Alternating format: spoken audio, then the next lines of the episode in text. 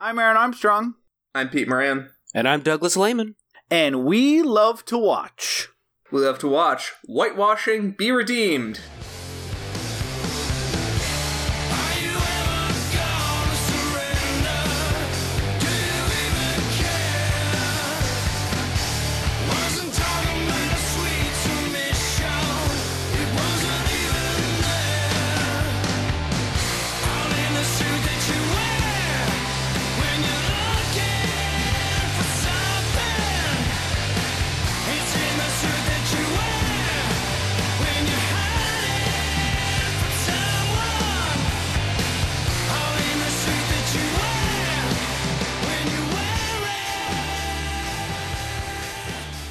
Hey, Doug. Hey, Peter. Hey, hey, hey, hey! You could call us a sort of uh, Avengers. Avengers of people's second favorite Iron Man movie. I think to be the Avengers, though, we need two more people and this exact amount of women. oh, still too many women for a Marvel movie. like if we could get less, I think I think that would work well. Yeah. So here's what's really funny. Uh, yeah, Douglas is on the show. I'm very excited to talk about this movie. It's our it's our Shane Black. It's a very Shane Black Christmas as voted by you, the listeners. I'm very excited to talk about this. We're we're doing an insane order for these movies because it's it is Christmas and scheduling gets complicated. So the order make like normally you would like work through segments of someone's filmographies, not start with Iron Man 3 then go to his like come back and kiss kiss bang bang then go to lethal weapon and where he kind of made his name and then go to the long kiss goodnight which like made him uh take take a break so this Whoa. makes no fucking sense Ending on a downer note, guys. I, I don't even know how we're gonna really talk about Shane Black as any sort of narrative besides you remember a couple weeks ago we were saying okay so before that before that part so this is gonna be a mess uh Merry Christmas uh Christmas is usually a mess. It's usually a mess. This is, this is uh, going to be it's going to be a great month. We're going to do just like last month was a George Romero appreciation month. Woo! This month we're going to honor the living in Shane Black, whose career is uh, bouncing back, and uh, we want to sort of touch back on the Christmas movies that he uh, he made over the years, uh, because he sort of covertly made all of his, his action movies into Christmas movies. Uh, well, most of them, I should say. most of them Can I just say real quickly about this? I just realized as you were saying that that that means his Predator movie next year is going to be a Christmas movie. I bet. I don't know if they celebrate Christmas on Predator planet. I think that's really, I think that's really forcing some Judeo-Christian, uh, actually just Christian. Don't even, don't even have the Judeo part of that because they don't. They they have their own holiday, and I don't know what Predator Life Day. could be life Lumpy. Day. Life Day. Lumpy the Predator. I'll tell you what, though, if the Christian minis- uh, if the Christian missionaries on this planet have anything to say about it, once they find that fucking predator planet, they're gonna they're gonna try to make sure every last fucking one of them cel- celebrates Christmas. Oh, Christianity. If It's half my- of the Predator movie is uh, a Predator uh, watching porn, then I would I'll be day one, day two, multiple times within the day. It, it it'd be it'd actually be really easy to preach to them because they have a great metaphor where they're like, why can't we see God? And you'd be like, well, why can't you see Bob? Because he turned invisible. I like this idea that like Bob is just introverted. That's why his cloak is on. Bob, join us in join us in group. Like you can turn off your cloak, open yourself up, turn off the missiles. Bob has just never been the same since his encounter with that xenomorph. I don't know what's happened to him. Yeah, Bob came back from the war weirdsies. Yeah, whoever whoever won that, Bob lost. Bob is just in the corner now, just cradling his rifle, just going, I'll get that Arnold. I'll get that Arnold. I, I, I also want to say on the note of cinematic universe, I feel really sorry for the one nerd who really thinks uh, Adrien Brody is going to show up in the new Predator movie. Like they're going to be waiting the whole movie like, "A- Adrien Brody's going to show up and they're going to be like a sequel. And no, kid, I'm sorry. that kid has a lot more problems than like that your- kid is is is gonna have a whole different type of loneliness than we've ever felt if he's a kid who goes to the new Predator movie hoping to see Adrien Brody. He's the weirdest. He's like the weirdest Oh, twelve year old. I used to watch the p- pianist every day when I was five, and I would see. Was this was this kid like locked up in a cabin somewhere with only a copy of Predators? He had the, he had pr- he had Predators, the pianist, and inappropriate comedy, and that was his exposure to Adrien Brody. Uh, so, Doug, uh, I think you've kind of introduced yourself a little bit to the audience, but if Has you he? want, yeah, just we're not gonna. You've done three things about yourself. Why don't you just share uh, a quick one minute, two minute blurb about yourself in case any of our audience doesn't know who you are? Okie dokie. Well, uh, my name is Douglas Lehman. I'm a college student slash Walgreens cashier slash movie reviewer, and I love movies. I love musicals. I love puppies and food, and I just love art in general. Love talking about art.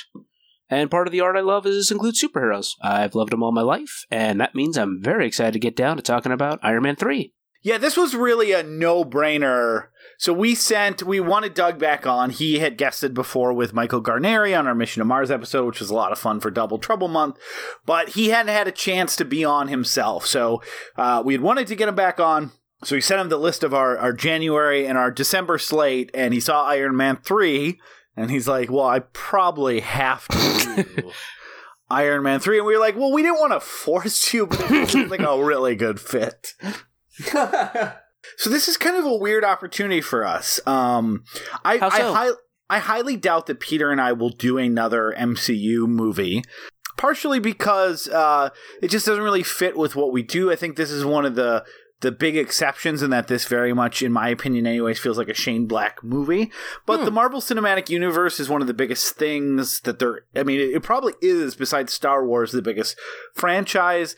You know what's weird is, uh, if I can just be honest about this, I think you're right that Star Wars is big for our generation.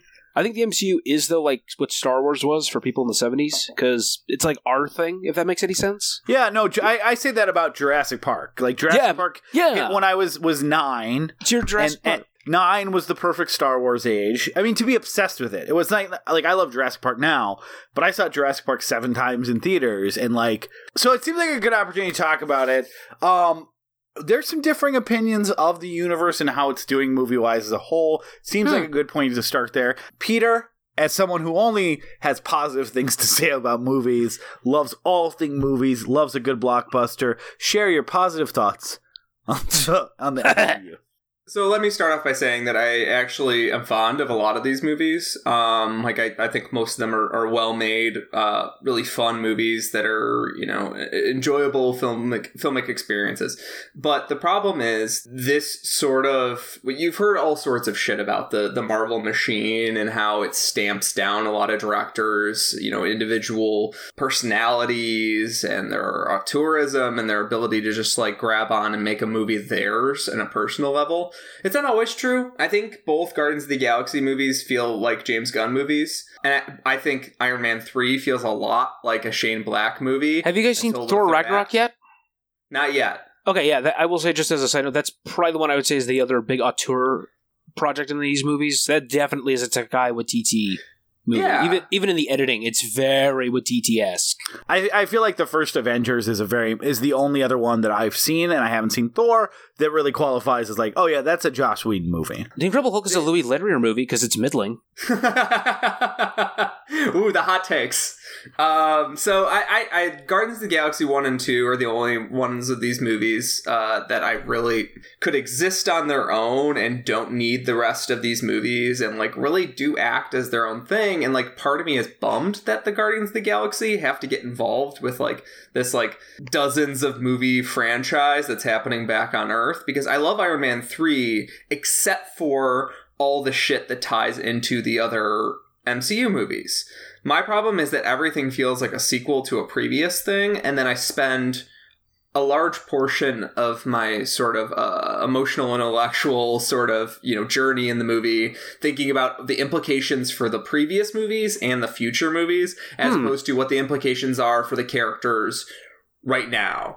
So like everything that I don't like about Iron Man 3 is shit that ties into other movies and everything Hmm. that I like about it is shit that I feel like Shane Black just got in at a really weird perfect time and got to um, make Tony Stark his in his own way and got to um, craft his own weird little plot about Tony Stark dealing with PTSD and like uh, Tony Stark on, in a buddy cop movie at some point. Like Shane Black gets to kind of make it his own movie, and then Marvel comes in with their big fucking hammer and just batters the movie into shape by the end. So I'm gonna I'm gonna kind of disagree with you. Not just not, not just that I. So I really It's do easier like. if you don't. It's Fair. That's We true. can keep the rundown of this episode way lower. if, if, if uh, Peter, great points. Uh, no, I, so I think um, no, actually, okay points. I've heard the points before. I don't really buy it, and especially it was almost kind of confirmed watching this movie how little um how little it had to do with the MCU. Like, Yeah. There's a couple references to New York. His PTSD is related to what happened to him, and which I mean, it still is. Even if it wasn't part of a larger universe, it is a third sequel. So you're just you're kind of growing with the character. Outside of that, there's nothing. I mean, you're just talking about previous Tony Stark adventures that are affecting him in the the third sequel, fourth one, fourth movie. Uh, featuring him, there's no, there's, there's no nod to the other stuff, and then the other, the, the other thing I kind of want to just just say as why I think these movies are as good as they are, and some are better than others, and there's there's some I like more. But for the most part, I do feel like the Marvel Cinematic Universe tries to tell a story first. They're Yeah. they're all of their movies I think actually work really well for the most part as self-contained. They're serialized to a point and some, you know, the Avengers movies specifically uh, and a little bit of Civil War, those those that tended to be more of the serialized cross, crossover events. But for, for the most part, like Ant Man has a couple jokes about the Avengers. He meets another character that you know, kind of a fun heist scene. You know, you kind of go through these movies, and it's very clear that for the most part, they actually seem to be. I'm not even entirely sure how they're going to put all these pieces in place. I don't for either. the- for the Avengers because they do so little of the work in the movies, uh, in the movies them, themselves, and, and so I think that is important to note. And then the second point, before I kind of turn over to Douglas, you know, when when people t- when people talk about oh all these directors who aren't working within the Marvel thing and they get kicked out, like. Fucking, that's what happens in all studio big budget movies. like, I've never even thought about that. That's a good point. you can say that Marvel makes demands of what they want in their movie. Uh, fucking every studio who gives 100, 200 million dollar budgets forced to force the directors certain things on them. Sometimes it's small, sometimes it bigs, sometimes it clashes with the director's vision, sometimes they're able to work it in or not. But unless you're Steven Spielberg, you know, I'm sorry, if if these directors are getting this level of budget and able to make these like summer blockbuster, you know, winter blockbuster movies, they're going to answer to a studio. In this case, it's Marvel. And at least in Marvel's case, go look at some of the top box office movies of the last 10 years. There's so much shit in there that gets the Transformers movies, the Pirates of the Caribbean movies. So I will agree that for the most part, the Marvel movies don't ever rise to the masterpiece level, but this is like quality level blockbuster entertainment consistently and on a scale that we've never seen before. So, like, sure, I get it. They're not they're not these pure artiste products, but they never were going to be. And the fact that they've continued to be this entertaining and fun is is amazing. And they and that they've been able to actually do something that like no movie thing has ever done, especially with a lot of recent attempts, which is which is make this like interconnected universe of characters that the type of thing that when I was like a kid in my basement, I would have like killed to see. Instead of like movies where they make like two good Batman movies, two good Spider-Man movies, two, uh, one and a half good Jurassic Park movie, and then you get a shitty sequel, and then they just stop making them. Like, I don't give a shit about Thor: The Dark World either, but um, No but one the, does. The, the consistency that they've been able to do this. Um, and just make some some of the best blockbuster entertainment of the past 10, 15 years is, is is something to be applauded. I think. And I agree with a lot of that. Before I turn over to Douglas, who I'm sure has is like brimming with thought. I, I agree with a lot of that. I got one or two. Yeah, Doug, how erect is your penis right now? Very. Extremely. It's got TikTok. it's three creatures high. I, I disagree. I'll get into it more in the proper episode. Why I think this movie is hurt by being attached to the um, it hurt. The, the, it's mostly third act problems that I think uh, are caused by and attached to the MCU stuff. But uh, I do think some of these movies are kind of just like stitching between other movies. And, and like Iron Man 2, Thor 2, I think Civil War recently really felt like it was just stitching between new shit. Uh, Oh, Avengers 2 also no. felt like it was just stitching in between new shit. Oh, The honey, Civil War is wrapped up in one fucking movie. it's not though. Like, like there's no I, It, I it's not done though, dude. but that's the other that's the Yeah, problem. my favorite part of it's not- Civil War was when Captain America and Iron Man hugged at the end.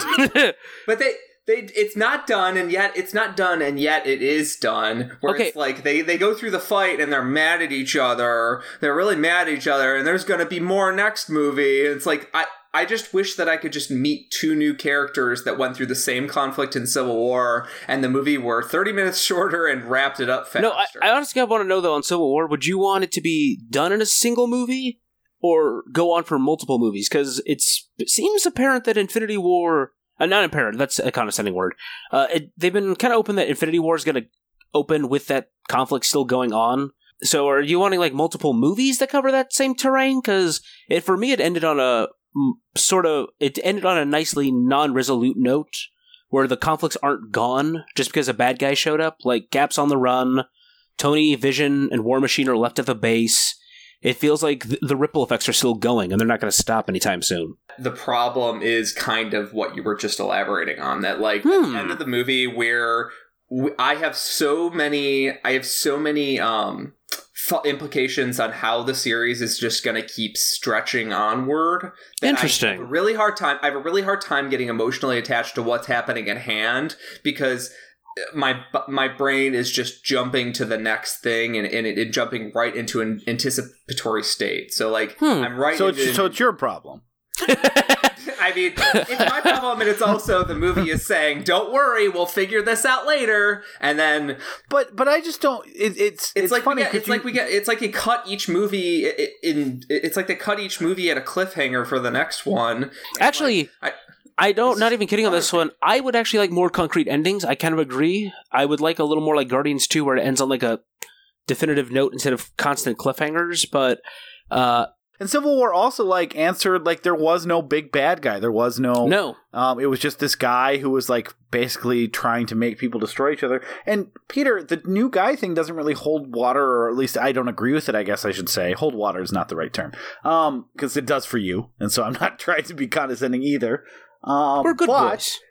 Uh, but um, I, you know, the whole point of the why there was so much dramatic heft to the fact that there was this rift between these groups is that we've seen, uh, especially Captain America and Iron Man, be together for so long, but a lot of these other characters too have friendships and across movies. And I think if it's just here's some new guys that are have to get into a fight in thirty minutes, Then you end up with Batman v Superman. Yeah, I don't. I don't think it. I don't think it worked. I think for the storyline for the movie to have any emotional resonance, I, I think you do need characters, and that's and that's been very always very hard to do in movies. You're right, Doug. Besides stuff like Batman uh, versus Superman, or really any movie where two characters that you find out are friends for 20 minutes, like uh, even even the the the Raimi Spider-Man movies with Franco and and um, you know they they just never had the time to develop their relationships the reason Civil War works as well as it does is because they have movie upon movie where you get to know the characters individually, you get to know them as the group. It it puts the audience, I think, in a position of not knowing who to root for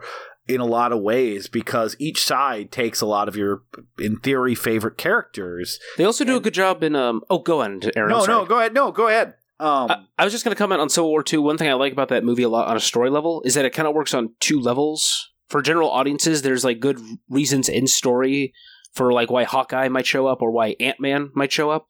But in the larger Yeah. universe, there's like, oh, you know, Hawkeye owes Scarlet Witch a debt because his her brother saved him, and Ant Man, you know, has this. But it works still on a singular level. They just explain like, oh, we found Ant Man. Falcon knows him. He can call him in for help. So And it also works for me because it was always so frustrating watching television shows or movies uh, as a kid that had these like references or interconnected universe where like they never used each other. Like how many times are you watching like an old episode of Star Trek where like, hey, you had that solution five episodes ago. why don't why don't why don't any fucking people remember what happened last week? Like it because because Yeah. it was these like self contained stories. Where in these movies, like you know, when when Michael Douglas approaches Paul Rudd and Ant Man, he's like, "You you should call the Avengers." Like they know each other, Yeah. and they are part of the same world, and that that answers a lot of the frustration as these kind of siloed movie franchises. And these movies, by having to kind of reckoning with a larger universe that they've successfully created, they get to have a lot of fun with why Iron Man is doing X and why why someone else is doing Yeah. is doing Y. So again, I kind of someone likened good blockbuster entertainment, not great, but good, to like a roller coaster ride. Like Hmm. you, you have fun, you go on it, it's a blast. Maybe you don't remember every turn, but like they the the ride moves fast and you have a good time while you're there. And then every once in a while you get a movie like Iron Man 3 in the in the universe that I think is like a legitimately um, great movie, but their you know their their hit their success to miss ratio is is if is insane compared to just any other Hollywood studios. They have a better track record than Pixar this decade, and that's insane to comprehend. Yeah. They have So- their high points aren't as high, but consistent. I do want to. I do want to pass over the mic to Douglas because so Douglas, this is clearly something that's your. So I'm about. Uh, can we? Can we? I'm. I'm gonna put in uh, Beastie Boys past the mic. So Peter, if you could like do one of the verses quick, so that we can pass it, and then end it with, and I'm about to pass the mic to Doug. and then Doug, if you could start it with, yes, yes, all, yeah, yes, all. As much as I'm loving this, Peter says a thing, and then Aaron, and then Aaron tells him he's wrong for 40 minutes thing. I'd love to hear what Doug thinks about this. Um, but yeah, D- Douglas. So yeah, where you're, you, this is something that's super, super close to you. You know, you're incredibly knowledgeable about. Like, what, what about the series speaks to you? What, what are your favorite entries? What do you, what is the MCU to you? Yeah, Doug, Well- you tell Peter why he's wrong. well, the MCU, um, it, it's a fascinating thing to watch unfold, and it's been interesting because I mentioned earlier I'm younger than you guys, so it's been like for my generation, it's been interesting to watch this thing unfold. I remember going to see Iron Man when I was 12, and I just liked the movie. I thought the movie was cool. I had no idea about these comic book, you know, things. I wasn't as much of a comic book guy as a kid. I knew about them. Uh, I wasn't as knowledgeable, but that's what really got me on the train. You know, like I was like, oh, I really like this. I want to do more of this. And uh, watching it just unfold has been. you remember your first your first superhero experience like an alcoholic remembers his first martini. Come sit around, Timmy. I'll tell you about Tobey Maguire. Uh, but you know, it was interesting to watch these movies unfold, and um, it for me, the MCU has been a great uh, franchise overall. It's been an interesting, very interesting storytelling experience in terms of both uh, the expansive universe stuff, but more importantly, the self-contained movies. I remember going to see the Avengers, and it, it was just it was like Jurassic Park was for Aaron, like he said, or Star Wars. And I'm sure there's already some people on Reddit or something uh, saying Disney paid me to say that, and I, they did, but that's besides the point. But in all seriousness, it was They paid Um, you to say that about the original Escape from Witch Mountain. they said they were like, say this about the computer wore tennis shoes, Doug. Say it, say No, it. not not the original with Kurt Russell, the TV remake with Kirk Cameron. Yes, that's the one. that's Bay. But you know, the MCU for me is basically it's a character centric franchise. That's what I've always come down to. It's it, they're so good at making individual characters that you like. And some of my favorite moments in the series have not been big action heavy sequences, though there's fun action, of course, but smaller character centric moments like Ultron Vision in the final Ultron drone talking about um, humanity's simultaneous uh, futil like its inevitable destruction and it's also beauty. Uh, Rocket at the end of Guardians is just God. I, relate to Rocket so much as a character. It's the little, it's these little details that I think actually make these movies big. And why they're so resonate with people. Why the Marvel movies tend to resonate is because the characters are so well rounded, and the Marvel movies aren't afraid to show them vulnerable and make their superheroes feel things. They're not afraid to let their characters cry. They're not afraid to show them hurt. And they're not afraid to make them feel like they're actually going through something when they're doing these superhero antics. It makes these larger than life characters feel at a more human level. And it's interesting. It's the same reason I think why they were so popular in the 60s. Like why Spider-Man resonated when he first got introduced as the first teenage superhero, right? It was Yeah. something it was like something that just got into people's psyche. Like I know how you're feeling. You may be fighting criminals, but I understand you.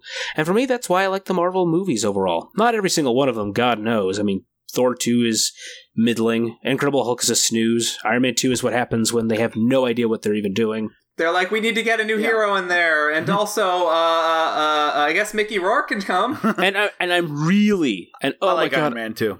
But no, the MCU uh, for me, my favorites. You brought up like what my favorites are, Peter. Um, Avengers is my favorite, I think. Uh, followed by the two Guardians movies. Those are also my favorites because James Gunn, man, he just knows how to do a movie. And the then Guardians do feel like they're the easy, easy lovables of the group because a they're the I think they're uh, uh, this is probably controversial. I think Iron Man three and the two Guardians movies are the only three f- actually funny movies of the group. Ant Man's kind of funny, mostly. You don't you don't think you don't think Avengers is funny? The first one. I mean, I mean, didn't you a few good jokes? Didn't you think Stellan Skarsgård just romping around naked in Stonehenge and Thor two was just the hilarious? I honestly I don't remember a damn thing about Thor 2 besides going like, "Oh, this is one of the only one of these movies that has felt super draggy and I'm waiting for the the clock to run out," which is normally that's that's a bad if you're on a roller coaster looking at your watch like, "How many loop-de-loops No, Thor do two we is have left?" Thor 2 is so clearly them not wanting to waste any villains before they do Ragnarok. Like, they clearly wanted to do Ragnarok as the final one of these, but they didn't want to use up any of the villains, and they're like, ah, hell, we gotta still do one of these, don't we? Uh, Nah, could not here's an you elf. the was. yeah, and those were those are my favorite MCU movies, and I guess I'm just rambly. I'm sure no one No, can Uh, discern it. you are not. I mean, you, But- you love it, and I think you're right. I mean that that was that was the whole vision that Stan Lee stole, which is Mhm. human, uh, human heroes, so that they're not as separated. And you know, he stole it very well, used it for everyone, and now He did. And now Jack Kirby and Steve Ditko's creations are credited Who? to one man. the snipers are coming. hey, I'm not seeing I'm not seeing them in any of these movies. I don't know who the fuck you're talking about. Oh, Yeah, I'm. Ex- I'm ex- I, I, with the Infinity War stuff. I just really don't give a shit as much about the main Avengers movies after Age of Ultron, and not really that being that into Civil War as a MCU movie. Uh, as a action movie, Civil War kicked ass. Like the the final fight between Cap and Iron Man is incredible. It's so cool to watch these guys just deconstruct each other. As you know, is is uh, in the first two Captain America movies uh, has have most of the best fight scenes in the series. So it makes sense Civil War would. I never thought the Russo brothers would be such good like action guys, but the Captain America two and three have some really good action. I am probably the thing I'm most curious about in the next two Avengers, honest to God, is like what they do with like sci-fi action at their disposal. They've done very like low to the ground espionage kind of based action, like the stairway fight in Captain America three, the elevator in Winter Soldier. I'm curious to see what happens when they have like spaceships they can use I, now. I, I don't know if Thanos is even showing up to that second Infinity War movie. Uh, he's going to be in Infinity War. I think they've said he's the main character of Infinity War. Oh yeah, I remember someone suggesting that it was going to be a heist movie starring Thanos. Yeah. like, all Which- I'm like that. That would be that's awesome if they. I, that. I will say that like when I read that, I was like, you know, if you if you literally do that, if Thanos is your main character, that could be a way for these characters to work, where he's just popping like it. We're following him going Yeah. to like the Guardians universe, and then he goes to the Black Panther stuff, and it's like, oh, okay, that could work, but it probably won't Yeah. be that. I, I It'll be- mean that. Who, I mean, I, I actually think Marvel doesn't get enough credit for like trying different stuff in in in their movies. So I, you know, a heist movie starring Thanos, like I think, and where you get to see glimpses of all the Avengers star before they come together. I think that I think that would work pretty well. So to kind of kind of transition to Iron Man three a little bit, I, I I'll just say that like I totally get that people aren't a fan of the Marvel movies Mhm. or have some that they want or want them to be better. I just think that their their demands of it in some ways always don't resonate to me because I feel like they're comparing it against I don't know the Dark Knight or the best versions of these these superhero movies that really transcend blockbuster entertainment and become these great masterpieces. Uh, and I would just high five you right now, Aaron. Everything you're saying, like in the last minute, I just want to high five. Like the Marvel doesn't get enough credit for the risks they take and everything. Just high five you on that one, buddy. Great. If you could just emoticon me high fives throughout this But Little- assign, make sure you hold on. Peter's on that chat too. So if you could assign, like, put a little A, uh, A for next, to, Aaron. next to mine, and then when Peter says something, you like put a little P, like a little, like a little P, if you get my meaning. It- it- that's what he has. Oh, Um, in his so, uh, pants. I, I think the the correct comparison, because these are tentpole studio tentpole movies, is other blockbusters, and most years these are going to end up being in your top five movies probably that were made for over a hundred million dollars. And yeah those don't get the same level of like directorial freedom as say an a24 movie Lady Bird and Thor Ragnarok are the same movie. Yeah, but I on the don't know same why note, they are they are giving these like amazing budgets to like a lot of our favorite indie film directors that they would never have the option to do, and it, they seem to be getting more Except and for Edgar more. Wright. Yeah, well, What? Edgar Wright was the last consequence of that stupid uh, Ike Perlmutter creative team. I think he was a legitimately that was the only thing that kept him from doing it. I just have a hunch now. I mean, there, so so one. I mean, one person who I'd like to see that movie. There still is. I mean, left, but. I, I holding that like one director, well, and also Patty Jenkins from Thor: Dark World, which was shitty too. But one thing I've noticed from Phase One to Phase Two and to now Phase Three is that I feel like the movies are getting riskier. They're Yeah. letting more of they're letting more of the director's vision seep in. They have a lot more confidence, and I really think the turning point was Guardians of the Galaxy, Mhm. which they pushed to August and kind of were like, I don't know if this is gonna work, but fuck it, with like James James Gunn doing it, and that became one of their biggest hits. And ever since then, ever since then, it feels like they're a lot more like, all right, fuck it, our movies are gonna make money. In retrospect, it does feel like that was a turning point in terms of both like I think Kevin just as a like thirty second history thing, like Kevin Feige wanting to get away from the Ike Perlmutter stuff and Yeah. being like, yeah, look, the Guardians movie I kept pushing. Like I really 2011 I said these should be a movie. Look, just let me be on my own. And then Disney stepped in and was like, okay, Kevin Feige could just do whatever he wants Yeah. until the as long as he's making money. And yeah, Wish- now wish she just wanted more uh, LGBTQ and uh, I wish she liked gay of characters. as color and, and women. But I just wish she liked gay people as much as he liked raccoons. You know, like can you just put some of those in there? Like, can we have two men kissing at some point? Or Zero no? zero gay people in their movies. Uh, two major appearances by raccoons. and and hopefully soon a walrus, a talking walrus should make hit- Rocket's best buddy walrus should make an appearance in these movies. I hope. But they got anyway. Howard the Duck in there. I, two, wal- two female walruses will pass the Be- the Bechdel test before they have an LGBT character in there. Well, wasn't Ten- wasn't Tessa Thompson in uh, Thor? Um, Thor Ragnarok, she there's one moment, and if you have to friggin' squint your eyes and know everything about the character, there is one moment that is implied she is seeing like her lover. She's seeing a female lover, but it is n- no. They don't get points for that. That was know, barely that's, there. That's fair. And and and to be honest, as as much as it sucks, that's not necessarily a Marvel problem. That is a Disney problem. That's all. That's Hollywood. That's Disney just being like, you gotta. We could make sixty million dollars in China if you just take out the gay characters. And they're like, okay, hey, are you guys ready? You guys ready to talk about one of the MCU movies that I think most of us here agree on? I'd say probably hundred percent that it's a good. uh, oh, we're about to talk about Ghost Rider: Spirit of Vengeance. but uh, yeah, do you guys want to talk about specifically Iron Man three? I mean, if we have to, sure. We have to. Let's do it. Excelsior. Let's hear.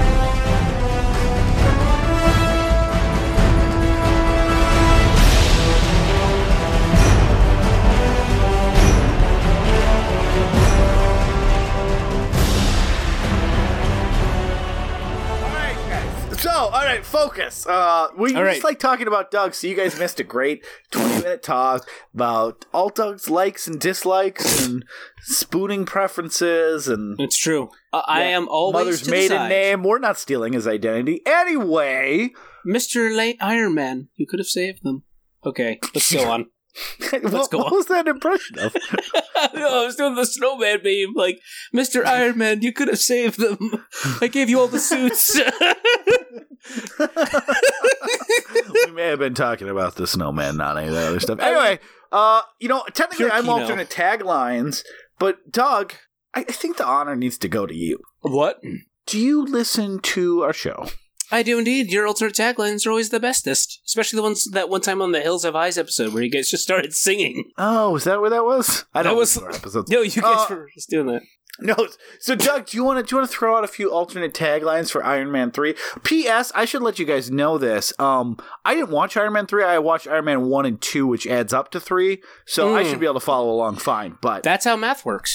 yeah, I failed all my math classes, so I would know. Um, all right. So, do it. Just want me to do the alternate tagline right now? go nuts. Okay. Alt- I have two quick ones. Alternate Please. tagline number one: Robert Downey Jr.'s biggest fall since the late '90s. No, wait. no, that works. Never mind. That works. That works fine. Uh, alternate tagline. Alternate tagline number two: the good Iron Man movie that pissed off the fanboys. Man, that's how you know it's a good Iron Man movie. And we got to talk about that a little bit, at least a little bit, because oh man, this movie in the nerd communities was controversial. Yeah, I have a Yeah. specific example of someone I went to it with who walked who Oh. walked in with an uh, one of the. I didn't even know he was going to do this. Like it was it was from back in North Dakota. I went with some friends, um, and like he fucking went with the Iron Man like glowy thing under his t-shirt. Oh, I did that for the Avengers. Okay, it was like it's the thing that you can buy, and he walked out of there like that sucked. I'm like, what are you talking about? It's the best one. That was the awesomest movie. This is why I don't go back to North Dakota. North Dakota. Don't go to Texas either. All right, Uh, good. ninety second recap. All right. After Is that- that, is that what something I have to do? yeah, Um, so, Mr. Iron Man, Mr. Man of Iron, he's doing some superhero stuff. I didn't watch the movie. Um, no, Mm-hmm. It- uh, it ju- it's basically just the plot of Levan Lea Ventura, but oh, nice. with Iron Man. Nice. Tommy Starp uh, is Iron Man's. And Tommy? He's, uh, Tommy What? Stark. Tommy Starp. Tommy Boy. Is that not his name? Oh, Tommy Tony- Boy. Yeah. yeah, Everyone Tony calls him Stark. Tommy Boy the whole movie. And he's like, "Oh, Chris Farley." Wait, that was a terrible Chris Farley impression. that, that was just yelling a name, Doug. That's not an impression. That's not how impressions work. You're not Andy Kaufman. my name is Tony Stark, and I my house is now next to a van down by the river. All right, you keep going, Mike. Okay, Just keep so- going, Peter. T- so Timmy Stork, aka Metal Boy, uh, he he uh, is recovering from the uh, previous trauma at the end of the Avengers when he went through like a wormhole, and he has post traumatic stress disorder, and he's currently throwing himself headlong into his ambitions. He's uh, devising um, a special suit, and he's devising uh, you know more automated robots. Uh, he's there's I think there's like 47 versions of the Iron Man suit.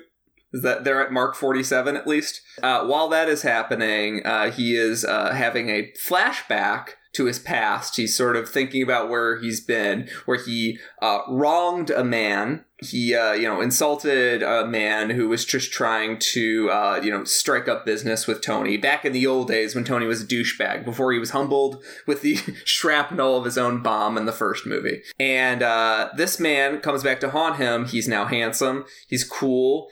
Uh, he's uh, you know, He has developed a lot of his tattoos all over his body. He's got to dragon tattoos, of which is how you can tell he's a cool guy. Um, that's the other weird thing is like in Girl in the Dragon Tattoo, I'm like, I'm like, yeah, she's fucking cool. And then when Guy Pearce takes his shirt off in this movie, I was like, boo, boo. No, Go I back wa- to Ed Hardy. Wait. What? Uh, Sorry, t- Douglas. We try to edit out Peter's homophobia, but Please do. It's making me very uncomfortable. gross guy with a shirt off. I know, Peter. I mean, Uh, Michael, it's no, just I- I- nipples.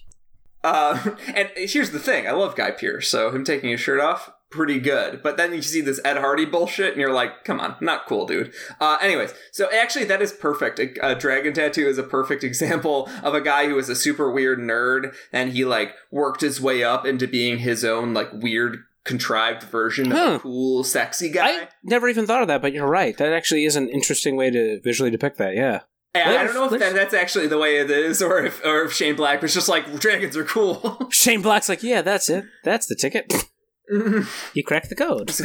so, uh, anyways, uh, this this developer is trying to steal Pepper Pepper Potts' heart, and he's also trying to, uh, you know, get involved with Tony in some mysterious way. While this is also happening, uh, another person from Tony's past comes in and uh, intercepts him after he has made an enemy of this new villain named the Mandarin. The Mandarin is, I think it's uh, Mahatma Gandhi came to America and uh, he decided that he wanted a Chinese name and a Southern accent. And uh, this. Mahatma this Mahatma Gandhi uh, decides that he wants to do terrorisms on the U.S. and it's just not good. It's not good to do terrorisms. So Iron Man. Like, like, so he's like he's like the opposite of Gandhi. He's like a he's like a KMD. Yeah, so this is like somebody tried to shoot Gandhi, and this is like a sequel to it. Um, canonically, Gandhi is in the MCU. Two Um, gone, 2D. to Gandhi, thank you very much. Uh, Gandhi is c- canonically in the MCU now. Uh, after somebody tried to shoot him, he comes back. He decides to blow up the U.S. for and doing terrorisms. And uh, while that's also happening, uh, we're starting to see the threads connect. That this guy, the Mandarin, and Guy Pearce, Sexy Dragon Boy, uh, are actually connected. Uh, Hmm. As Iron Man is investigating this series of suicide bombings. These movies are so fucking long. Uh, this series of suicide Well, bombings. we'll have the plot recap spend me just saying Well, stupid things. Here's what we're gonna find out. I think this month, Peter. So so hold this in your mind. This is also a Shane Black symptom where they're very convoluted, complicated plots. Plots. Oh my god. And yeah, and yet weirdly you stay like you feel like you're up to date with them. That's one of his charms is that he has these like uh, really complicated uh, neo noir plots that you like feel like you're you're in the moment. So I'm kind of ruining his art here. But anyways, uh, so as is happening, there's these suicide bomb plotting going on. Uh, the former director of the movies, Jon Favreau, gets injured, so Shane Black has to come in. He uh, so basically, uh, Iron Man has now figured out that the Mandarin is a uh, you know a front, a patsy. He's a uh, He's a goof image. around. Yeah, he's a goof around, a goof all for uh, Guy Pearce, uh, who is using him to commit terrorism so Guy Pearce can actually uh, take over the U.S. Uh, he wants to kill the president and sort of play this media war with the U.S., wherein the president dies and the he can like build his super soldier army of these extremist soldiers like it's it, I, what what where why is Guy Pearce doing this? So he wants to basically. So he's gonna have. He has the vice president on his side because he's gonna cure his daughter or niece or something. So while this is happening, uh, Iron Man um, uh, mer- calls in his his Iron Man army. And also brings in War Machine, um, Don Cheadle, who got re- re- uh, he got um, a sort of a plastic surgery to not look like Terrence Howard anymore. He Peter, uh, it was just a casting change. oh shit that's not canonical so then uh so tony uh comes in and he stops uh guy pearce from doing his his bad terrorisms and uh he brings in all the the other iron mans there's a big battle between guy pearce and his army of extremist soldiers and all the Iron Mans. And oh no, Pepper Potts got turned into an extremist too. She falls and dies, and then she didn't die, and she's an extremist, and then she kills she kills um, Guy Pearce with uh, karate and friendship. I mean, heartwarming. It's the perfect And Christmas the movie. end- and at the end, there's some bullshit that Tony has to figure out for the MCU. He's like, and then I decided to get shrapnel on No. my heart. No, the ending's the worst part of the movie because it's obvious they didn't know what was going on with Robert, so they just rushed through this really important character transformation in like a line of dialogue. He's like, "Oh, and I got my heart fixed," and I got everyone my in the heart the- fixed because before I was just like, ah, I don't give a shit about my heart. and everyone in the audience is like, "What? Wait, what? What's going on?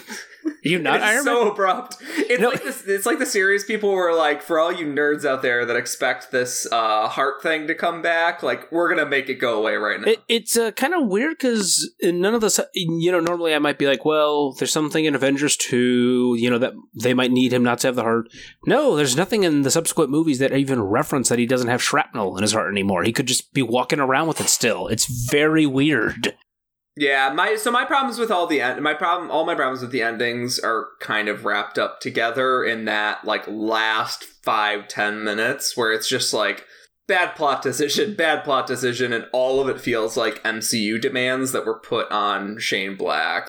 I guess I had a much different read um, on the ending of this movie because it does fit with the rest of the movie.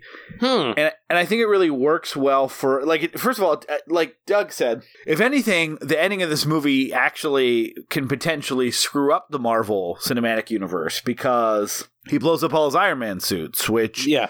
is a plot point in the other movies. Um, I think it actually still works, and I'm going to explain why. Oh, sorry. I, I think it's so they can't have Deus Ex Marvel, uh, you know, Iron Man suits, and then in uh, Well- Avengers two, there's just a shit ton of uh the the, the Ultron suits. They well no they he gets do rid of his Iron Mans to No. have a bunch of Ultrons. Well, no, in Avengers 2, he does still have them, though. He's converted them into, like, guard robots. Like, when they're attacking the Hydra base at the beginning. Well, he they're like- makes he makes different ones. So this is why I think it works. So the ending of this movie is Tony actually says like, "Yeah, now I'm gonna I'm actually gonna focus on removing this." You're right that he hasn't thought about doing it in the last eight ten years, however long it's been since Iron Man, because he as he talks about so many times in this movie.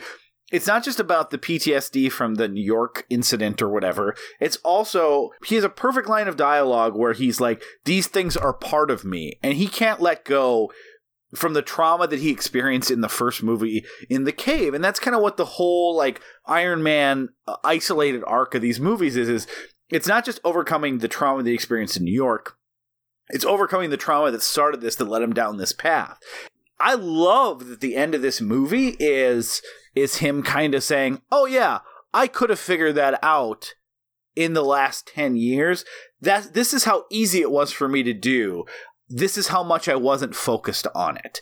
And I think that does work thematically of him kind of shackling off the reins and starting to see his suits, which is kind of metaphorically works for the Mhm. explosion, no longer as a, a appendage of him. It is him essentially defeating the, the the the before the Iron Man and all the suits were like his own internal demons that he was fighting for control of his world with and at the end of this movie he realizes he doesn't need to fight for control. He blows up the suits that he had. He removes the thing that's keeping him physically and in as we find out kind of emotionally and mentally connected to the suits. And that's kind of the end of that. And how why i think that works so well for a contained arc and how it actually works also in the marvel universe is that after this we get avengers 2 we get Civil War, where Iron Man no longer is having the internal conflict of controlling himself and how the suits work with him, but instead is now focused on I'm going to use these suits to basically do the same fix I did on myself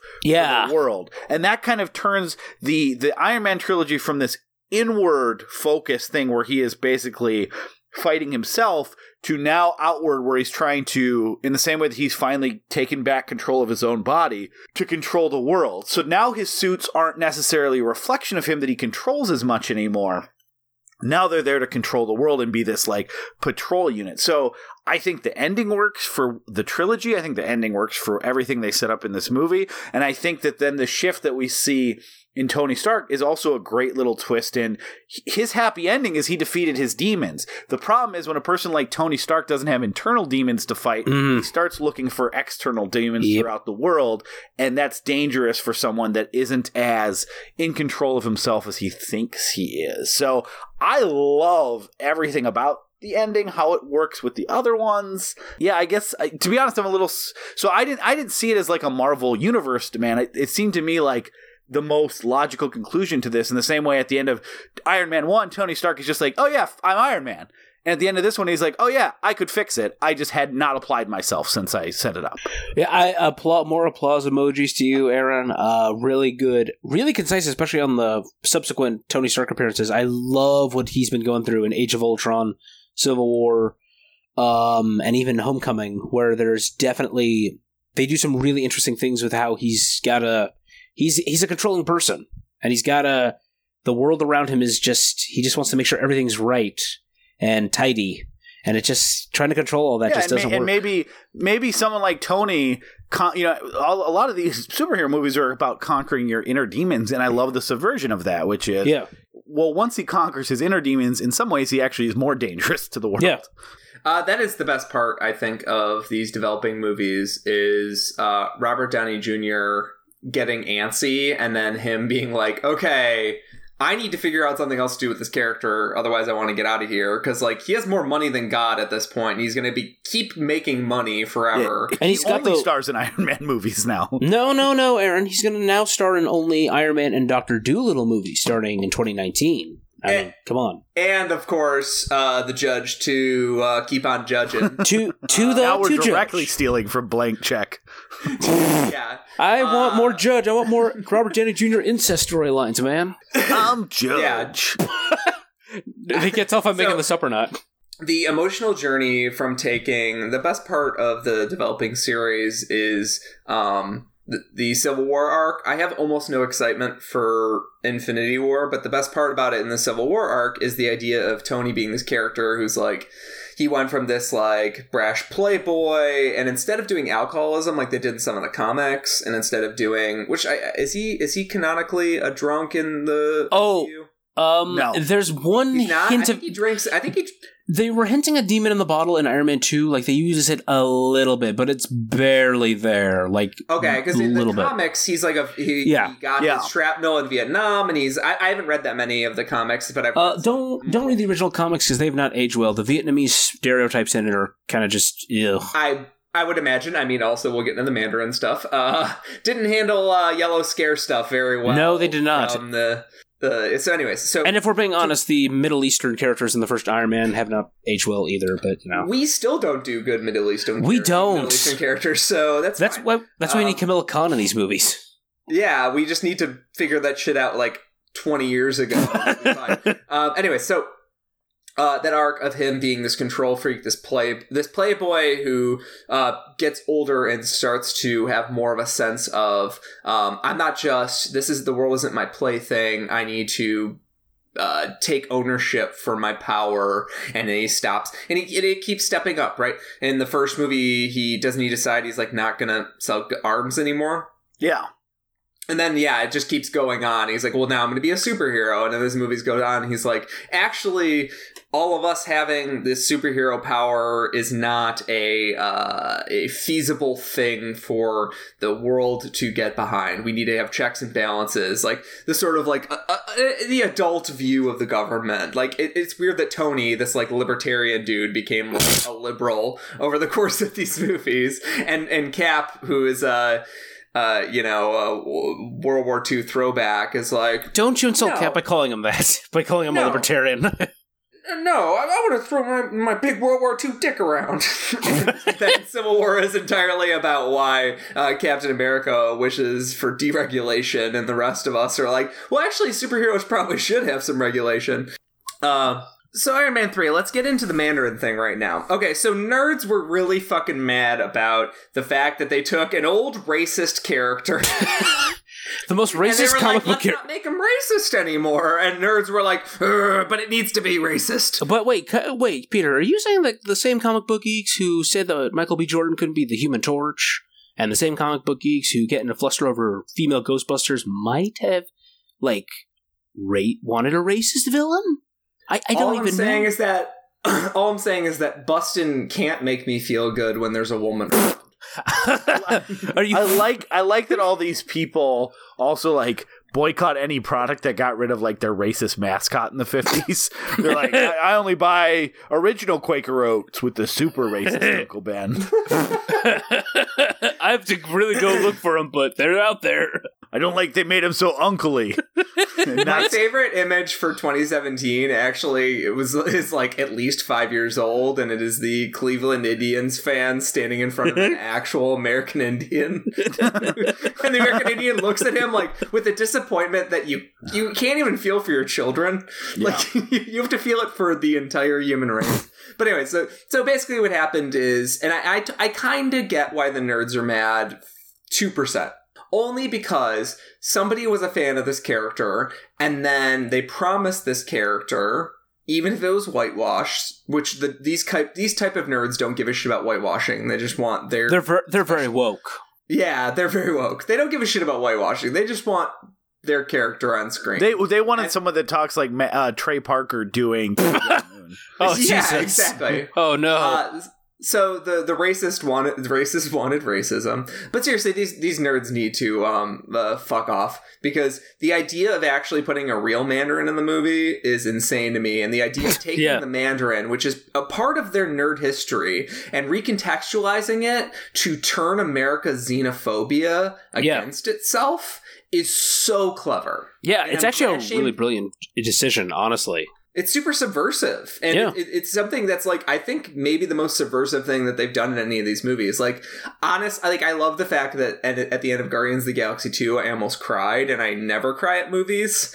That's not like subversive though. That's that's just good filmmaking. That's good. That's good character building. The Mandarin being a, a sub, like turning yeah z- turning xenophobia on its head, and Thor Ragnarok being like actually about the harsh long term consequences of colonialism are probably the two most interesting political themes running through the MCU. I, I would say they're like the most interesting themes of like oh I'm thinking in these movies now.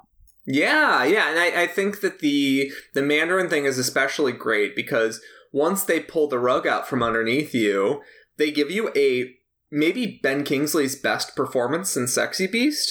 Yeah, he's great in this movie. Yeah. He's just Oh, funny. he's so funny. So it's probably his best performance in in almost a decade, right? Yeah. like Yeah. he's I so forgot he could be funny in it. I honestly forgot he could be funny. He's Sexy really good. in Beast it. is the last time he was funny, I think. And he's good at actually selling the villain part. I remember watching it for the first time and not knowing the twist was coming. Yeah. They did a good job concealing the twist, man. They just there was not even a whisper of that, but um, and just he was actually very intimidating. But when he walks out of that bathroom, Kingsley just owns it. Oh my god!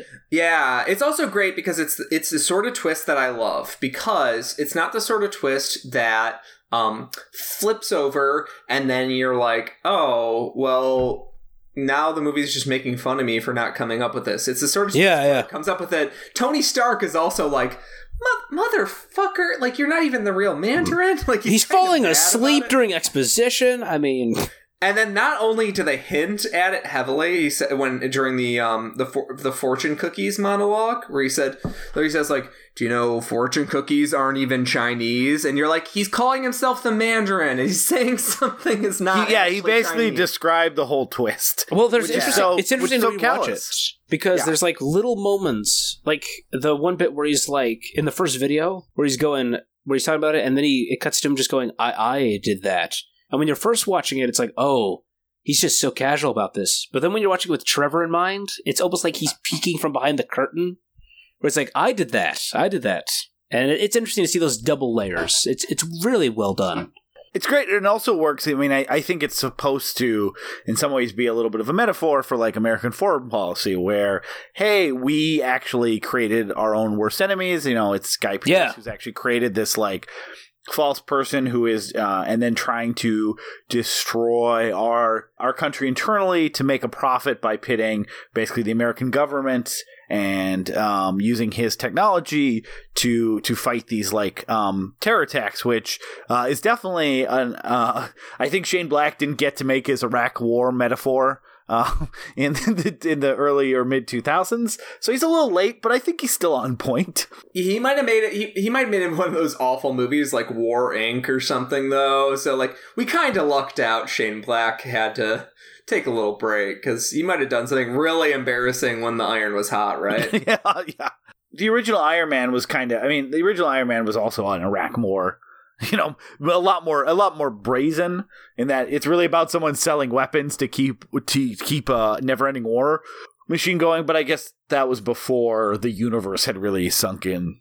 And that one's also kind of dated, as I said earlier, too, on it, which is kind of an evidence of like, oh, this has some really uncomfortable things if you watch it now. Yeah, people are really still hoping for that new OutKast album. It's not coming. 2008 people. But don't worry, Sir Lucious Left Foot is going to be great. Big Boi is going to give you a little bit of what you need. What the hell are you And then people that- talking about? A, a little bit because those next two albums, Here Comes the Boom, not great. what the hell are you people Great. talking about? Sweetie, sweetie, we were very Oh, excited about Doug, OutKast for a bunch down. of years. And What's an still are. outcast? Is that like a is that a drug? I'm so I'm not sure if, if Douglas is being sincere. I really don't know I'm not what is. sure is. you don't know who OutKast is? I don't know what outcast is. you knew some random guy that worked in Marvel Studios, like letters and emails he sent. Why don't you know what OutKast Douglas. is? Douglas, Douglas, Do you know need Hey home Ya? and Listen to the Love Below and Speakerboxxx, the double album. I am that home. OutKast put out. Don't no, don't start with that one. It's the best album. All right, I'm gonna pause Are the recording kidding? and I'm gonna go watch it. That I mean, I love that. I, look, I love that album, album, but that's I mean, it's two. Okay, I'm uh, Douglas Lehman, and we love to listen to OutKast. Uh, alternate tagline for this album: the one that derailed Iron Man three conversation. the, here, here- here's the problem. I think everything we've done is derailed Iron Man. But it's, fine. It's again, it made 1.2 billion people. It weighed 1.2 billion people. if we, if we, Uh, I think we've we'll officially talking for a long time. I think we'll officially go off the rails if we start talking about people fornicating on picnic tables. That's when we're really again. If we go back to that topic, we're gonna just go off the rails forever. I just want to say this. I'm worried that if I keep the outcast stuff in, anyone who's listening to this podcast who disagrees with you, Doug, and then since you're closer to me, will then disagree with me, will be like justified, will be totally justified and be like, Man, this guy just sounds it's like like a fucking nerd, and then it's gonna get to the point where he's like, "I've never heard of what an OutKast is." They're gonna go, "Yep, fucking told ya." I'm gonna listen to shit this idiot says. Holy. But like, okay, so there's a Roger Ebert quote about the third man that he says, "I envy the man who hasn't seen the third man because he hasn't seen the third man yet." Um, definitely paraphrasing there. Uh, I envy you, Man, not Roger Ebert heard- really kind of spoken tweets. Yeah, I envy you for not having listened to Love Below or Speakerboxxx yet. Well, I that appreciate shit it. Is insane. I'm gonna listen to OutKast soon. I hope. You'll love it. It's so fun and I'm- heartfelt. I- and- I Yeah, ju- you will like it. I just got into the Wu Tang Clan train, so I'm really I'm really pumped about adding this to my caboose. but Yeah. uh, do Stankonia. What's up? Do Stankonia Stankonia. is the name of the album. I, I thought you were coughing. I was Sorry, like, I word- can't say that without Sokovia? laughing. Is that a- Stanko- Stankonia? Stankonia. Stank- That's Stankonia. Stankonia. Stankonia. yeah, like like a, a, a country that a country that was split up in the uh, Bosnia Herzegovina war. Ah, yes, that's that's a great reference. We're doing all the topical Uh, things tonight. Stankonia or yeah, Stankonia is the best one. But Uh, definitely so- listen to Rosa Parks in a vacuum too. What the hell are these album titles? No, Rosa Parks is just a song. Oh, oh, Have you heard Hey Ya? Oh, yes, I've heard it. Oh, is that them? Yes. Oh my god. Okay, Darren, shut up. I mean, Hey They're so Hey Ya good. sounds nothing like the rest of their songs, but that is that is them. I mean, I've So- listened. I mean, if they if it's not Smash Mouth, I just haven't listened to it. This movie kind of has three really good villains. I think uh, the Mandarin is a great villain because he's like somebody who's willing to bend over backwards and be a patsy willingly because like somebody fed his inner demons. Yeah, um, good, and good, he's funny. good reflection of Tony Stark trying to fight his demons too, right? Oh yeah, and then and then uh, They said I they'd think- take you off drugs. No, they said they'd give me more. That's one of my favorite lines. and I, I it's so good. And then I think James Badge Dale is actually a really really good henchman. One of the best. Yeah. uh, one of the best henchmen they've had. He he has more to do in this than like Djimon, poor Djimon Hounsou and Guardians, who had nothing to do. James actually has some fun action moments. He's like, it's, I liked when he's like holding the kid hostage. He's actually kind of intimidating there. You're like, oh, is he gonna get out of this one? Which is what you James- do in these movies. James Badge is one of my favorite like un, unsung uh, actors. Uh, Yeah. of, of this area. he by far played my favorite of Kim's boyfriends on 24. oh, 24, you were a he's thing. So- he's so he's so awesome on the Pacific, and like even even when he shows up in movies like World War Z that clearly are trouble productions, and like Yeah. you would forgive him for phoning it in. Um, he is one of the best parts of World War Z. He was actually not bad in 13 Hours, the Michael Bay Benghazi movie. That He's actually- really good at. He's really good at you, that. you don't have to see all of the movies. Yeah, you're not. but I do, Aaron. Um, I am so- human FX. Human FX. That's a great nickname for you. Um, Speaking of so- Light Boy, human FX. Maybe you should be human Pandora so you can hear OutKast.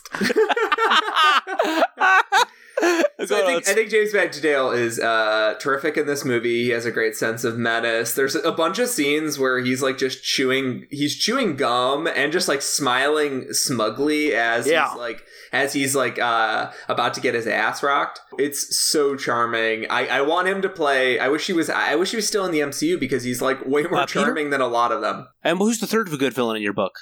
Uh, so I think I think Guy Pearce is a good villain that gets underserved by not having a great monologue at the end. So that does it keeps him from being great.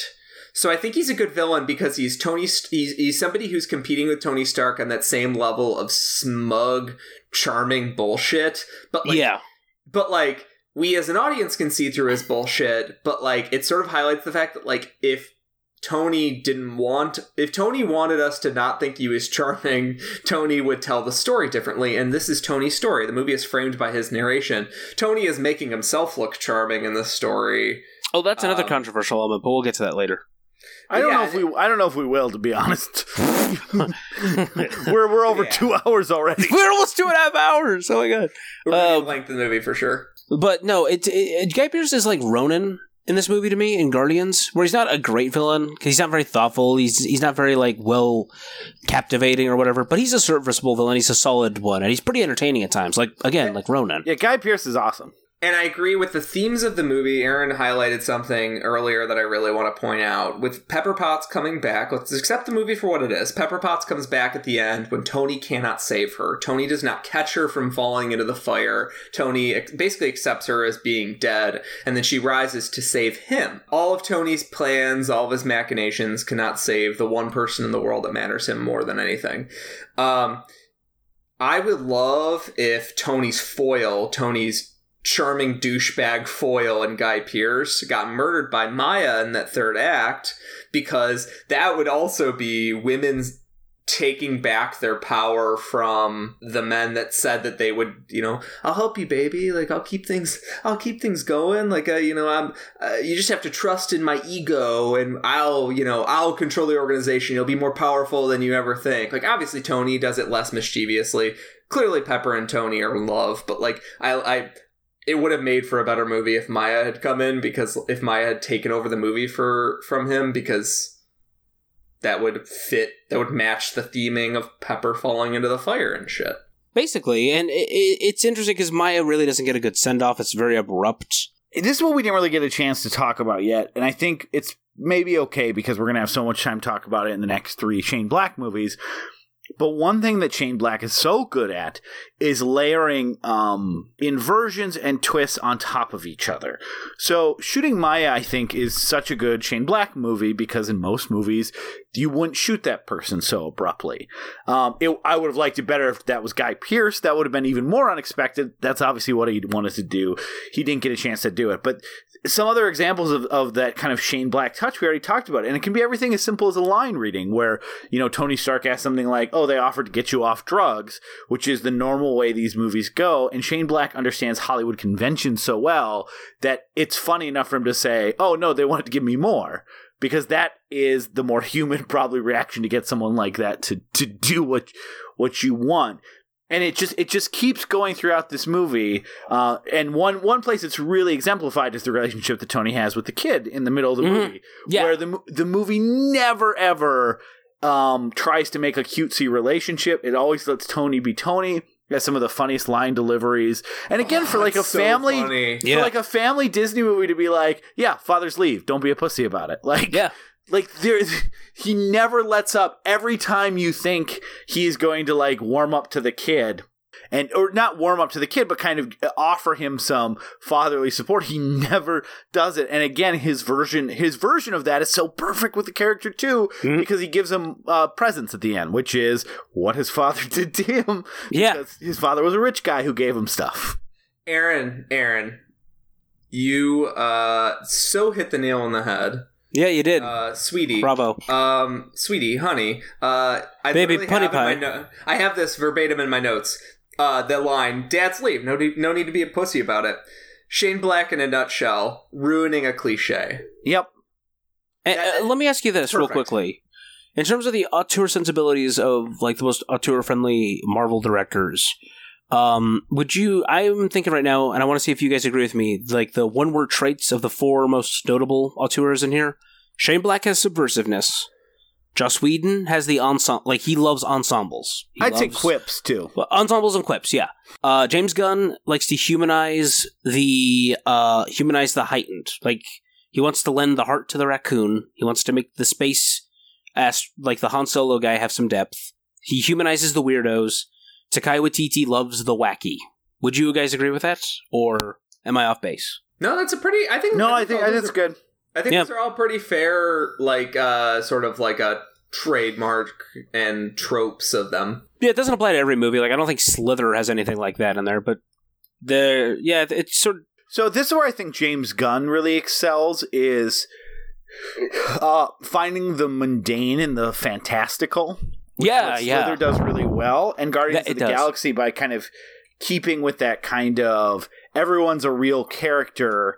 And you know why it's Yeah. why it kind of works that like Chris Pratt makes like oh don't put a black light in here when he's traveling on a fantastical spaceship in this Yeah. crazy world because he himself as a character is never you know that's that's in some ways where like the Obi-Wans and Luke Skywalkers they're not the most relatable characters because they are they are just as much in the fantastical world Mhm. as as as the world itself like they're a part of that world and James Gunn is very good at, at making regular people interact with um, craziness in an amusing way yeah. There's definitely Yeah, Aaron, I think that's really well observed. Um, and I also want to throw on that I really do like think- that Peter is finally saying some positive things about me Peter and Aaron. The bridge has been mended. the love is worn, and all it took was a nerd in the basement. we had a we had what was basically one of those bridges. we're that- adopting Tug we're moving to the country You know what? you know when you're in a garden and they have one of those stupid little bridges that like all you would have to do is step down six inches and then you're there. Yeah. That's the bridge we built. yeah, Uh, and- yeah, I know. And I'm gonna break it again. but yeah, all I'm saying is that I I, als- I agree with you, Douglas. To to add to your point, um, the the humanization and the sympathy that he gives for monsters, weirdos, and freaks is totally in, and the people that you don't expect is totally in Super, and it's even in Slither. In Slither, he definitely has sympathy for um for Grant Grant, which is insane. Because the movie is about a shitty controlling husband who turns into a monster who just wants to extend his control. And there are even moments of weakness in grant grant where you're like you do really love her. Like james gunn that's why J- that's james gunn's secret is what aaron said that his love of adding adding the mundane to the supernatural the crazy to make it uh, relatable but also to make stuff relatable he doesn't just make black and white heroes and villains he adds a little No. wonderful shades of gray to all of his weirdos and freaks to make sure that you're, you're feeling for them Yeah.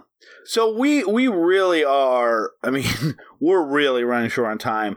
I want to just quickly run through any other moments we didn't mention uh, through all of us. Just kind of throw them out. I'll mention a few things very quickly. Um, I love I, the the bomb plan is extremely clever. Um, Yeah. like that he gets to do a little Batman detectiving. But you know, it was when he figures it out, it was a fun reveal to the audience where you're like, oh, if they could make that work in real life, that would be a great plan for what. Uh, I mean, if you want to, if you want to cause terror. I actually like too plan. that uh, Shane Black gets to incorporate a little bit of other more mature-ish, I guess. Not like you know, you guys know what I mean, right? Just more unexpected storytelling in these kind of superhero movies, with the reasoning for why the townspeople didn't suspect anything about the bombing, like the the soldier that got killed off. Where it's like, oh, they said that's the souls that go to heaven, and it's like, yeah, that probably would have been that really would have probably been the explanation in Tennessee or whatever, right? He does Like, kind of treat Tennessee like it's back in time, but whatever. it's fine. Um, I don't care about this anymore. I, Um, I love. I love Flavor the, uh, states. Yeah, I know. Uh, Screw them. I love the missile reveal on TV. Uh, Mhm. where Maya's like, should we be concerned about that seconds before it hits? I like that all the bad guys in this movie are basically a bunch of T one thousands, which feels Yeah. like Shane Black did that on purpose. Um, I is- really, I really just want to say as a shout out to some a scene I can't believe we haven't talked about, which is the airplane rescue. Oh yeah, great. Great, superhero, like a just a great traditional superhero saving scene. Like I love that. It's And- edited well. and, and before and it was before the batman v superman man of steel stuff which i think is is overblown but this is not the time or place but i i do think that the idea that like those movies are kind of inhuman and ignore human very human struggle Uh, I think the if I'll, I'll I, I agree that we shouldn't get nosedived on that. Like one sentence, I'll just mention on that that I think Man of Steel is very much guilty of that, but I think the subsequent movies took the wrong lessons from it.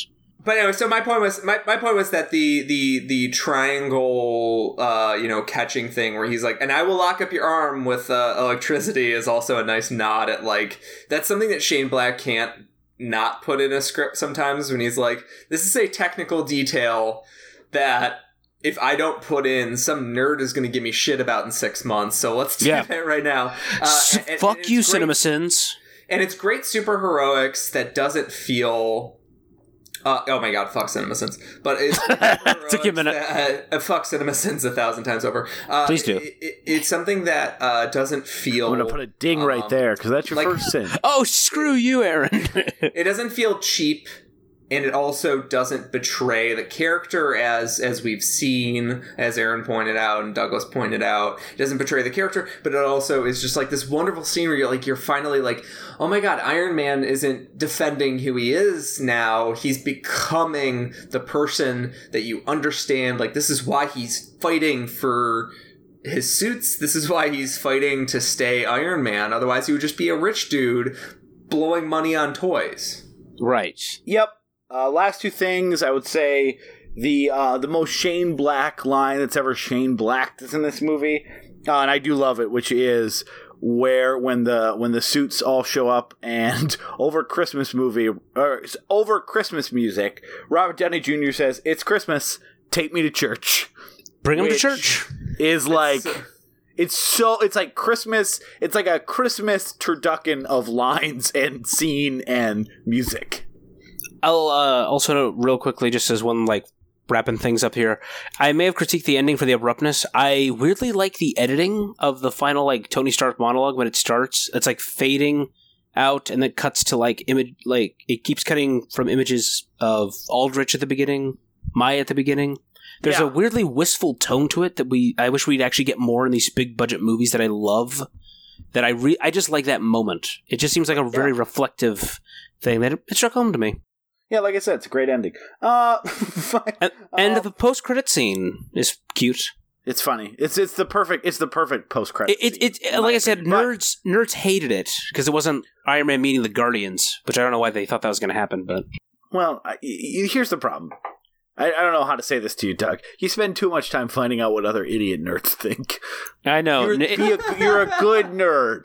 Care about what you I'm a think. good Get to know yourself, dog. You have better opinions than those guys. Uh, the Oh. last thing I'll say, and we didn't we didn't really get much chance to talk about it, but I do have to throw my two cents because I know I know people. One of the big criticism of this movie is that it's a fun Shane Black movie, and then at the end it's a big uh, action scene like all of them, and I would disagree with that uh, because I think a one thing that the action scene at the end does really well is that every like punch, kick, every fight, it's really well choreographed. It has a lot of funny lines. You can kind of tell what's going on amid the chaos. And like every it's not just like CGI shit smashing into each other. Like it's it's frantic and kinetic and and pretty cool.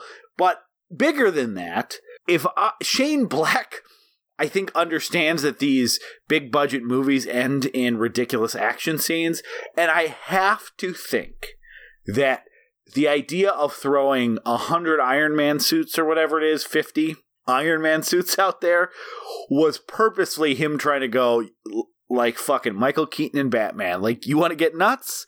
Let's get nuts. How about fifty fucking Iron Man? Here's a bunch of and they all do stupid other dumb shit that like I think that it's supposed to be over the top and almost a minor parody of over the top uh, action scene endings of of big budget blockbuster movies and I fucking love it. It, it, is interesting with like a sense of like retrospective, looking at the Marvel movies like by their phases. How like the Iron Man three to Avengers: Age of Ultron each had like big, big world-ending climaxes, and then after Age of Ultron, it was like Marvel went, okay, we got to make sure people don't get sick of these. So just since then, each of them has like had a more self-contained, smaller climax.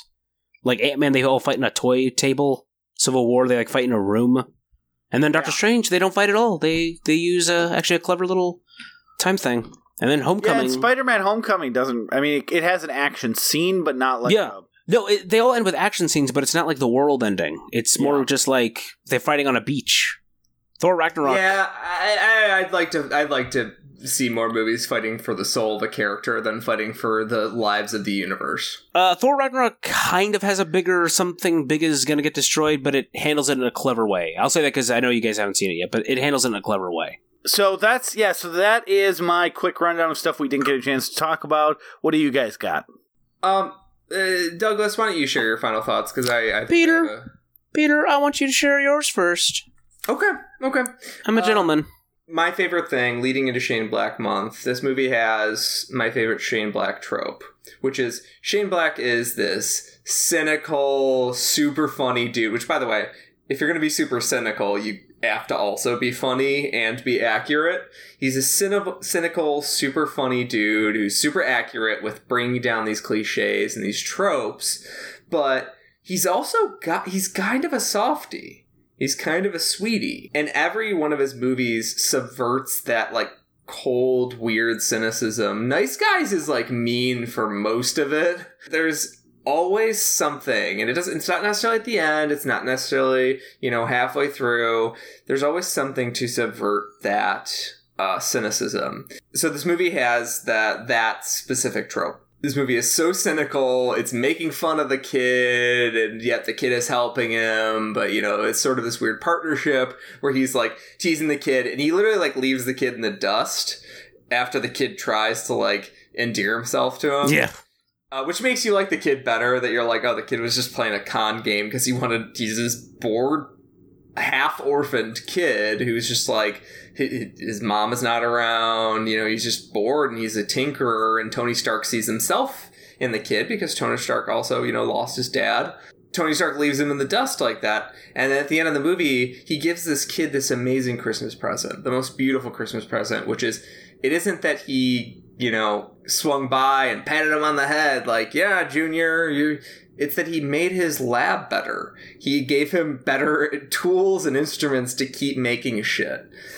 That is Shane Black in a nutshell. Like that is that is Shane Black, and that's what I'm so excited about this month. Is this like cold, brutal cynicism where he makes fucking fun of everything, but at the end of the day, or you know, at some point, it's going to be balanced out by sweetness. So well, and, and, and in some ways, though, he's not. I, I think his cynicism is not about the characters in his movies or the stories he's telling. I think his cynicism is about Hollywood conventions for the most part, and that's that's what we're seeing at play. Um, we'll talk about this more next week. Excuse me. We'll actually talk about this more in a couple weeks when we talk about Lethal Weapon. But he he included a lot of those meta notes about what he was doing and the way Hollywood screenwriters read stuff and story conventions in his scripts and stuff like that as well, which is a very which is very funny. So I think that's why it works. And and to give you an example, Peter, you're right. That ending moment in Iron Man's great. Ninety nine point nine percent of other directors, how do they end it? Not just Iron Man going back and giving him a pat on the back, but going to school and beating up those kids or like scaring those kids off or something like that. Uh, they actually had a scene where he was gonna, they were gonna like take down a bully. Uh, in Iron Man Three, they shot it, uh, and the bully was played by someone. the in the Drillbit Taylor. Owen Wilson was Tony Stark for a minute. Like, Yeah. wow, I've got all these iron suits, but um, wow. wow, I'm Iron Man. Wow, I am Iron Man. But The um, most the, the biggest thing Owen Wilson would have been impressed with in that version is the potato gun. Wow, so you can put a whole potato in there. Look at this Dora watch. Wow, I like I like the laser guns, but man, I never thought of potatoes being used for that. you can fight with potatoes. I gotta work that in the Iron Man armor. oh, now we gotta do Douglas, this. can I can I take a clip of you saying you can fight with potatoes? That's- that- I don't know how we're gonna use it, Uh, but sure. I'm gonna put it in every episode now. Is Your your saying you fiance your with fiance's like, "What's this new ringtone?" Don't worry about it. Uh, don't, to- don't worry about it. That's what it's gonna play at your wedding. Oh, congrats So- about that, so by the Doug- way. Douglas. Oh, thank you very much. Thank you. Very much. Um, so Douglas. Uh, so Douglas, what? Uh, what? Uh, what? Uh. What's your final, Doug? I can't dead. think of anyone better to to have the last word on what's probably going to be the only Marvel movie we cover for a while at the very If- least, if ever. If you guys really don't cover the Incredible Hulk on the show, then I don't know. I don't even Lewis know. Leterrier month, Uh, Wrath, Louis Leterrier. Now you see Clash of the Titans. The Brothers something Grimsby. else. The Brothers Grimsby. Oh, That was him. not, no, not that one. no, but um, he did the Transporter. Um, Uh, did he do Danny the Dog, aka Unleashed? I'm a big fan Mm. of that movie. uh, no, I don't think so. I kind of like Clash of the Titans. I don't remember Yeah. it. Oh, he did. He did Unleashed, uh, aka uh, Danny the Dog. That is a really good movie. Okay, so Iron Man three, I think is a really great movie. It's one of probably my maybe my top five MCU movies, and I really like. I to keep it simple, I just like the way it takes Tony Stark as a character. I like that it really heighten, uh, emphasizes him coming to terms with his place in the larger universe, but keeping it self contained at the same time. It's not too overly reliant on past movies. There, I enjoy how his rapport with Rhodey. Don Cheadle's a lot of fun in this movie, actually. Um, and I enjoy the the villains are both intimidating and have some cool power sets. And it culminates in a fun climax that still keeps a lot of the Shane Black dialogue around. And Shane Black's dialogue, this was my introduction to Shane Black. Uh, I've only seen The Nice Guys among his other movies, so thank you for the Lethal Weapon spoilers, but um, it was a really. Don't worry, they're gonna get edited out of the podcast. So just when you You're listen right. to it, pretend you didn't hear it. Okay, good. I'm good at pretending that. But um, Leth- Shane Black's writing is really good in this. I feel like he really, really uh, understands Tony. Like he's good at writing dialogue and character beats for him. So yeah, overall, uh, Iron Man Three is a really good movie. Uh, a lot of fun. Ben Kingsley's a hoot, and the fanboys need to just calm down because this is a good one. Yeah, I you know it's so funny you mentioned that because I had a note that like I can't think of a better writer character combination than Shane Black and Tony Stark. No, Like, they're great. because Shane Black is like Tony Stark's character if Tony Stark decided to be a director of movies. I think he would make amazing movies. And uh, Well, Doug, thank you so much for coming on again. Um, hey, we are as as so listeners i don't know how long this final product of a podcast is going to be because there is at least an hour of us just shooting the shit about stuff throughout the the podcast and then like 20 minutes before we started recording doing the same so that is my way of saying doug we love talking to you i can't wait to have you back on again thank you guys so much. It was so much such a fun. blast, man. Th- was this really was blast. fun. This three hours flew right by. We're we're almost at Satan Tango levels of runtime, and I wouldn't have had it any other way. so much fun, you guys. it has roughly uh, 90,000% of the dialogue. And none of the cat abuse. Yeah, well, I've been punching a cat this entire time, so please Oh, don't my my, my cat You has been locked in a room Oh my god! And my cats are just whining, whining outside. They just want me to pet them. so doug what do you have That's to abusive in plug its own way. well, uh, let me see here. I've got a website to plug and one other quick thing. Got my website that I try to update daily, www.landofthenerds.blogspot.com, where you can find me doing movie reviews and editorials and sometimes even music reviews and TV stuff. So check that out because I write too much about movies. Can't wait to Um, hear the review of the OutKast albums. I'm doing the OutKast for 2018, baby. Land of the I wanna say Outcasts. Something that uh, Douglas is actually one of those people whose output just makes everybody else feel bad. Oh, Peter. Douglas Douglas is like one of those people who like uh, even when I was writing a bunch, I'd look at his website and be like, I can't write that much. And it's not that you're just like slamming shit home. It's all very thoughtful. It's very heartfelt. It's Peter. Not the new AV club. website. Peter, thank It is- you. It's, yeah, it's my new AV club. it's definitely less cynical than the new AV club. That Uh, yes. 100% sure. The uh, real quick thing I just wanted to also plug real quickly is more of just a patting on the back thing for me. Is um, I wrote a play a few months ago called the uh, the one and only Rita Rebo. Uh, it is a 40 page play, and it looks like nothing confirmed yet officially in terms of date, but we are trying to see if we can find a date to stage a live read through at my college for it. So we're trying That to still plan that out. But I'm very excited that something a play I wrote might have the chance to be performed. So uh, just wanted to brag about that a little bit because looks like it might be coming a reality. Hope for the best, title, people. By the way. With a great title. Yeah, I like, no, I seriously, I, I saw it posted earlier, um, but I really do like the title. I have not. How have I not heard about this? This is amazing. I can't wait to read it. See, it's either it's either going to be an excellent play, or um, uh, f- it's going to be filming uh, Doug's new prank show where he makes college students say "creech" as many times as he possibly can over 40 minutes. I, I tell them like to come in and watch a play read through, and I just paste like a bunch of creature memes on the wall, and I'm like, "Look at this one. This one You've is been axed. You've been creech, boy. Lucas, been it's gonna be great. I'm excited.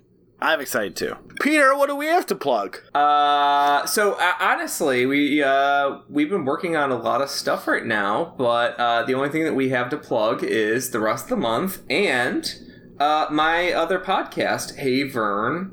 It's a podcast. The journey through the Ernest films, and Oh, uh, our Jesus. third episode. Uh, Ernest Goes to Jail is out, and I'm really proud of it. So uh, you can find it in the very feed you're listening to this episode. I haven't got a chance to listen to it yet. I'm very excited to listen to it again. Uh, also excited to not have to watch the movie this time. Yeah, same as Aaron. I'm really excited to listen to this. There's a lot of good territory for those Ernest movies. Thank you. I'm very excited to continue the series, and Marcus Jones uh, has been a wonderful help. And we're really, I, I, Aaron, can we call it Marcus Jones for um, for helping last month uh, for Night of the Living Dead? Thank you so much for stepping in, Marcus. Um, Yeah, not a fan. Uh, uh, yeah. So the rest of this month we have Kiss Kiss Bang Bang. We have Lethal Weapon with Zach Groton, and then we are ending it uh, confusingly with the Long Kiss Goodnight. So, uh, so this this month is a mess, but I'm excited Well, to. I, I think it's a good choice about to end it though, because that means you're giving 2017 the long kiss goodnight.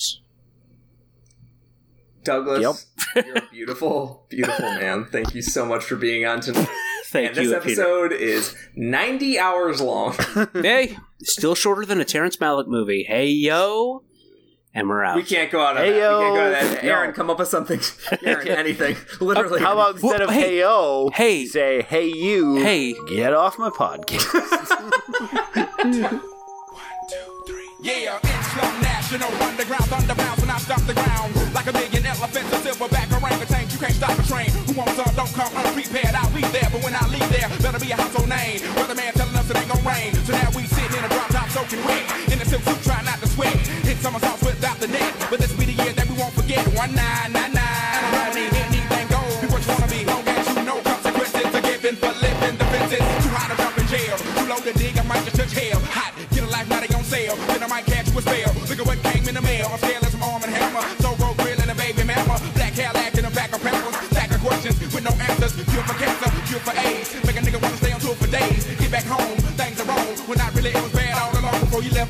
a ball of power. Thoughts at a thousand miles per hour. Hello ghetto, let your brain breathe. Believe there's always more.